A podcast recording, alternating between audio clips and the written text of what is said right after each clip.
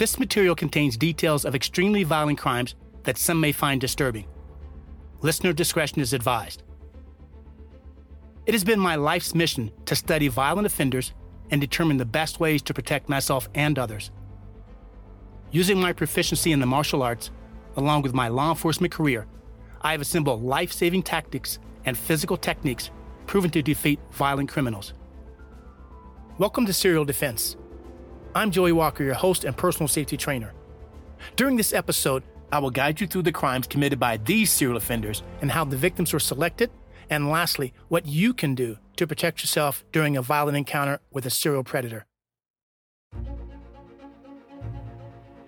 Would you know what to do if there is a serial killer or a serial sex offender operating in your community? And especially, what would you do if the offender's identity is unknown and is yet to be apprehended? When a serial killer is committing crimes in a particular area, law enforcement may need to keep that information solely within law enforcement agencies. They may need to apprehend the offender as quickly as possible and without letting the offender know they're close to an arrest. Or they may elect to inform the public so they may take proactive steps to ensure their safety.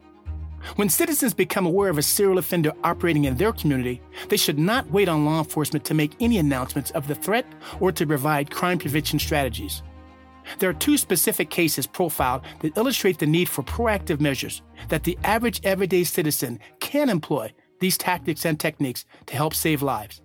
These strategies can either prevent a person from being selected by the serial offender, or the unlikely event the person is chosen, what the person can do before during and after an encounter with a violent offender. From 1985 through 1990, Gilbert Escobedo, also known as the ski mask rapist, attacked women in the Dallas, Texas area. The total amount of victims is unclear, but it's estimated that approximately 100 women were sexually assaulted. Escobedo would enter the homes of women wearing a ski mask. Some of the women were asleep as he entered their residence. Escobedo would sexually assault them, even as their children slept beside them. So, if we analyze the stages of how these crimes occurred, first, he would select and stalk the victim to her residence, then began to surveil her residence. In some cases, Escobedo used false pretenses to gain entry into their residence. And once inside, he would find a way to manipulate a door or a window that would at first glance appear to be secure, but in fact was anything but secure. Escobedo would return to the victim's residence during hours of darkness and break into the residence. He did not need to turn the lights on to prevent him from tripping over furniture or other objects. He had already been inside the residence and knew exactly where every hazard was. He would intimidate the woman to comply by threatening her with a weapon. Then he would sexually assault her and eventually leave the residence. Over time, Escobedo would refine his escape methods by changing his clothing to throw off police officers responding to the scene of the attack. Gilbert Escobedo was eventually captured after committing numerous sexual assaults. He is now 71 years of age and currently serving a life sentence in the custody of the Texas Department of Corrections for burglary, sexual assault, and aggravated sexual assault. On January 11, 2019, 56 year old Connie Koontz was found murdered inside her home in Gardnerville, Nevada. One day later, and about a mile away from the Koontz residence, 74 year old Sophia Renken was found dead inside her home. Police connected the two crimes but was unable to identify a suspect. Five days later, Sherry and Gerald David, ages 80 and 81, were found slain inside their South Reno home. And at that time, four people were killed at three different crime scenes in northern Nevada. And even worse, the killer had not been identified or apprehended. Residents of the entire area were extremely concerned. In this case, the crimes were linked by law enforcement almost from the start. The tension among the community was palpable. And because I also live in South Reno, I was equally concerned for the safety of my family and for my own safety. This was not the first time, nor will it be the last time, a serial killer has roamed the streets, highways, and communities within the northern Nevada area. But in most of those cases, only after the killers had been apprehended did the community learn that the serial killer had been taken off their streets. I observed and experienced firsthand many of the concerns of people who reside inside the target zone of a serial killer, and I dealt with those concerns personally and within the bounds of my profession as a personal safety trainer. I literally practiced what I had been teaching. Because no one in the public eye knew how the cases were connected or why these individuals were targeted and murdered. And because there was no suspect description broadcast on the local news channels, no sketch of the killer to alert the citizens to watch out for, No one knew who the killer or killers could have been. I was on high alert during my waking hours, not paranoid, but extremely concerned. When I was in public places, I was aware of my environment with my head on swivel. Inside my own home, I ensured that I had additional firearms available to me and within my immediate reach. Remember, no one knew who the killer or killers were, what tied them to their victims, or how they got inside the victim's home and past any of their defenses. The search for the killers of these senior citizens continued for nine days. Investigators obtained information through the tracking of an Apple Watch, which had been stolen from one of the homicide victims, which led to a Carson City woman. And that woman had attempted to connect the stolen watch to a digital account. They learned that the woman had an adult son, Wilber Ernesto Martinez Guzman. Law enforcement officers from several agencies began a surveillance of Ernesto Wilber Martinez Guzman and his mother. The following day, jewelry belonging to homicide victims Connie Koontz and a ring belonging to Gerald David were recovered at a pawn shop in Carson City, Nevada.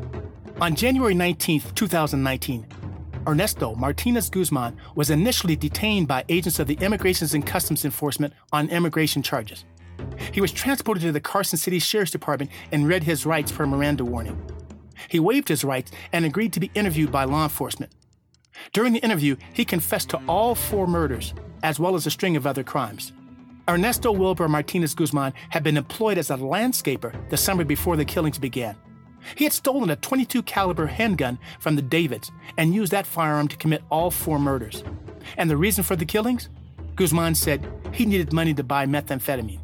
Based on the confessions from Guzman and evidence obtained from the search warrant of his vehicle, Martinez Guzman was arrested by the Carson City Sheriff's Department and booked into jail on nearly 30 felony charges. Ernesto Wilber Martinez Guzman, then 19 years of age, had been living in Carson City, Nevada for approximately a year and a half. He is a citizen and a national of El Salvador who entered the United States illegally several years earlier. On October 21, 2021, Martinez Guzman pled guilty to the murders of Gerald and Sharon David. On November 9, 2021, Martino Guzman pled guilty to the murders of Connie Koontz and Sophia Rankin. And on February 28, 2022, Martina Guzman was sentenced to two consecutive life sentences without the possibility of parole, and an additional 36 to 90 years in prison. Ernesto Wilber Martinez Guzman is now an inmate at the Nevada Department of Corrections. These homicide cases gave me a perspective that others within our nation sometimes experience when a serial killer or serial sex offender is operating where innocent citizens work or live with their families. That perspective was citizens must for themselves take proactive safety measures to protect themselves and their family members, and not solely depend on law enforcement to capture the offender or to save them. Serial offenders drive the highways and walk the city streets in nearly every state. As I prepared for this podcast, there were two separate cases where suspects were arrested in and around my hometown of Reno, Nevada. One suspect was arrested for abducting a woman in Seattle, Washington, driving her hundreds of miles to his home in Oregon and sexually assaulting her, he then chained and locked the woman inside a cinder block cell he built in his garage. Fortunately, the woman escaped and flagged down a passing motorist. This suspect was arrested hundreds of miles from his home at a Walmart in Reno, Nevada. And this person is a suspect in four sexual assault cases in other states. And in another case, a man was arrested for breaking into resort rooms at South Lake Tahoe, California, through unlocked screen doors and fondling women's feet. This suspect was known to local law enforcement and has a criminal history that includes stealing women's shoes, trespassing, and sexual self gratification during some of those incidents. And another case that has made national news Rex Heuermann was arrested for the homicides of at least three women and suspected of as many more whose bodies were found on Gilgo Beach in Long Island. This person has possibly been operating for years and may have had victims in other states throughout the country. In late July, I was asked to provide some insight to Fox News on the dump sites where numerous bodies had been discovered, as well as to why there were also body parts discovered in additional locations that could have been scattered by animals or purposely placed there by the offender in an attempt to throw off law enforcement efforts. The information I provided to Fox News appeared in an article that was published on July 23rd on both Fox News Digital and the New York Post. Regardless of how law enforcement agencies respond to violent crimes, Every citizen has their part to play to prepare themselves and their family members to protect and prevail should they encounter a predator. When a serial killer or rapist whose identity is unknown and not in custody, or if the offender's identity is known, they're operating within a defined area, it is recommended that people who reside or work in that area immediately tighten their inner circle of trust to the people they know extremely well. Even then, evaluate those people using a three tiered system. They're either placed into a category as threat, no threat, or not sure. If the person is deemed a threat to your personal safety, take immediate actions that will ensure your safety. And if you're not sure if the person or situation is a threat to your personal safety, you have at least two choices. Watch and continue to evaluate if the threat is present, or you can take immediate action to ensure your personal safety. And if the person or situation is not a threat, you can relax and do what the situation calls for. The next steps are to employ two major aspects for your safety plan. Examine your physical security and your personal safety. Physical security tactics include the hardening or securing of targets for physical structure to include a security alarm or home surveillance cameras, a dog with master protection characteristics, and sufficient locks on doors and windows of your residence. For your automobile, these items consist of a well maintained vehicle, typically consisting of routine maintenance for all under the hood items, inspection of tires, and at least three quarters of a tank of gas with a locking fuel door cap. Today's technology allows for vehicle cameras to be installed to supplement your alarm system on your car. These cameras will capture events outside and inside your vehicle. After ensuring that you have a vehicle in good working order, have a plan for what you should do if you walk out to your vehicle and discover it has been sabotaged. Example, one or more tires that are flattened, or the vehicle will not start. And have a plan of action if you should be approached while you are waiting for a trusted source to come and help you. Your personal safety strategies have several components. This portion is comprised of physical techniques designed to defeat a violent offender and allow the potential victim to disarm and disable an offender. Should anyone take a self defense class, ensure the instructor is reputable with a proven track record. The last thing the potential victim of a violent crime would ever want to discover is that the techniques they have been taught would never work in a real situation. And those legitimate self defense techniques can be successful if applied appropriately against an offender who attempts to commit any act of violence against you or your loved ones. A person may also use traditional weapons for self defense, such as a firearm or edged weapon, or using an improvised defensive weapon against an assailant. Those types of weapons can commonly be found in most environments that can be used to strike the assailant. Examples are a hammer, a cast iron skillet, or even a large wrench or sharp objects that can be used for cutting, slicing, or stabbing into the vital areas of an assailant, such as a knife, a pair of scissors, a corkscrew wine opener, or even a box cutter, all for the single purpose of saving your life. Make sure you employ positive safety traits and behaviors that increase your personal safety. Some of the most important could be considered strategies for your success. Look at aspects and routines of your personal and professional life to significantly limit or reduce any activity that could be construed as risky behavior. And those risky behaviors could place you into a situation or environment that could make you more likely to be targeted by a serial offender. Each person needs to have situational awareness where they display a keen awareness of their presence in their everyday environment. They need to be mentally cognizant of present and immediate future issues, to have the ability to anticipate danger and take the appropriate actions to avoid or mitigate the danger. One thing that people do today that is a huge hindrance to situational awareness is to pay too much attention to their electronic devices. Their cell phones, tablets, or any other distractions that keep them from constantly scanning their environment for danger while in public. It is not that those items can never be used in public, but the user must be smart. Never use earbuds in or headphones covering both ears. And never have the volume up so loud that you cannot be alerted to someone approaching you. If you are engaging in activities where earbuds or headphones are being used, you can always keep one ear free of an earbud to hear approaching danger. Many of today's vehicles that are electronic or hybrid don't make the sounds that gas powered vehicles do with their engine noise.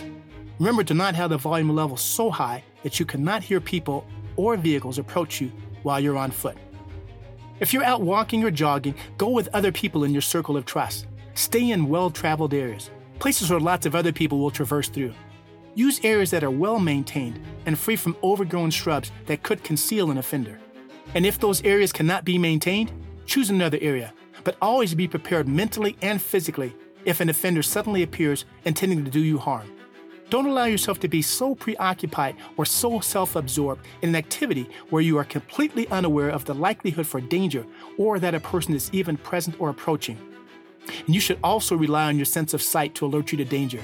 When danger appears, know that you will have options. Your everyday mental outlook cannot be one of complacency where your lifestyle, habits, or routine has contributed to a mindset where you are oblivious to the dangers or potential danger to either an environment or a person, or feel so overconfident that you could never be the victim of a crime that you grossly underestimate the offender's capacity for evil and violence. Accountability is another trait, letting loved ones or close friends within your circle of trust know who you are with, where you're going, and what time you're expected to return. If you are delayed, update those friends or close family members to alleviate their concerns. Share your location on your smartphone with a loved one or friends in your inner circle of trust. Use the buddy system when you go out, even though you are more than capable of going and being by yourself. Going places with friends or loved ones will increase your fun and your safety at the same time. When you go out in public places, such as a bar or a nightclub, the rule should be all who came to this place together leave to go home together. Be aware of danger signs, things or items that are unusual for a person or a place. When you see those signs, don't ignore them and don't procrastinate. Use your instincts to keep you safe. Take the reasonable actions that will ensure your safety. Play the what if game. Whether you're at home or out in public, use a scenario that you've either heard about or read about. Insert yourself as a person selected by the offender. Then mentally rehearse the tactics and techniques that you have at your disposal to either avoid or defend yourself. There are many aggravating factors that are common to people who have become victims to a serial predator items or activities a person may or may not intentionally participate in that may lead to them being targeted by a violent offender. Some of those items or activities include, but certainly not limited to, getting into a vehicle with a person that you don't know very well, using illegal drugs and allowing yourself to be in an alternate state of consciousness, being intoxicated in public, online dating and meeting up with people you don't know without proper safeguards, and any illegal activity done with another person in secret. There are proactive strategies comprised of mental tactics and or physical acts initiated by the targeted person that can be proactive or spontaneous, occurring at the time of the attack to prevent being victimized by a violent offender. Those strategies are designed to defend against a violent offender in a fight for their life. The most important thing to do when faced with any violent offender is to survive the attack using any one of the following specific strategies. Number one, immediate physical resistance, whereby the victim uses physical force to effectively stop a violent attack. Your fight must be relentless and sustained to ensure your survival.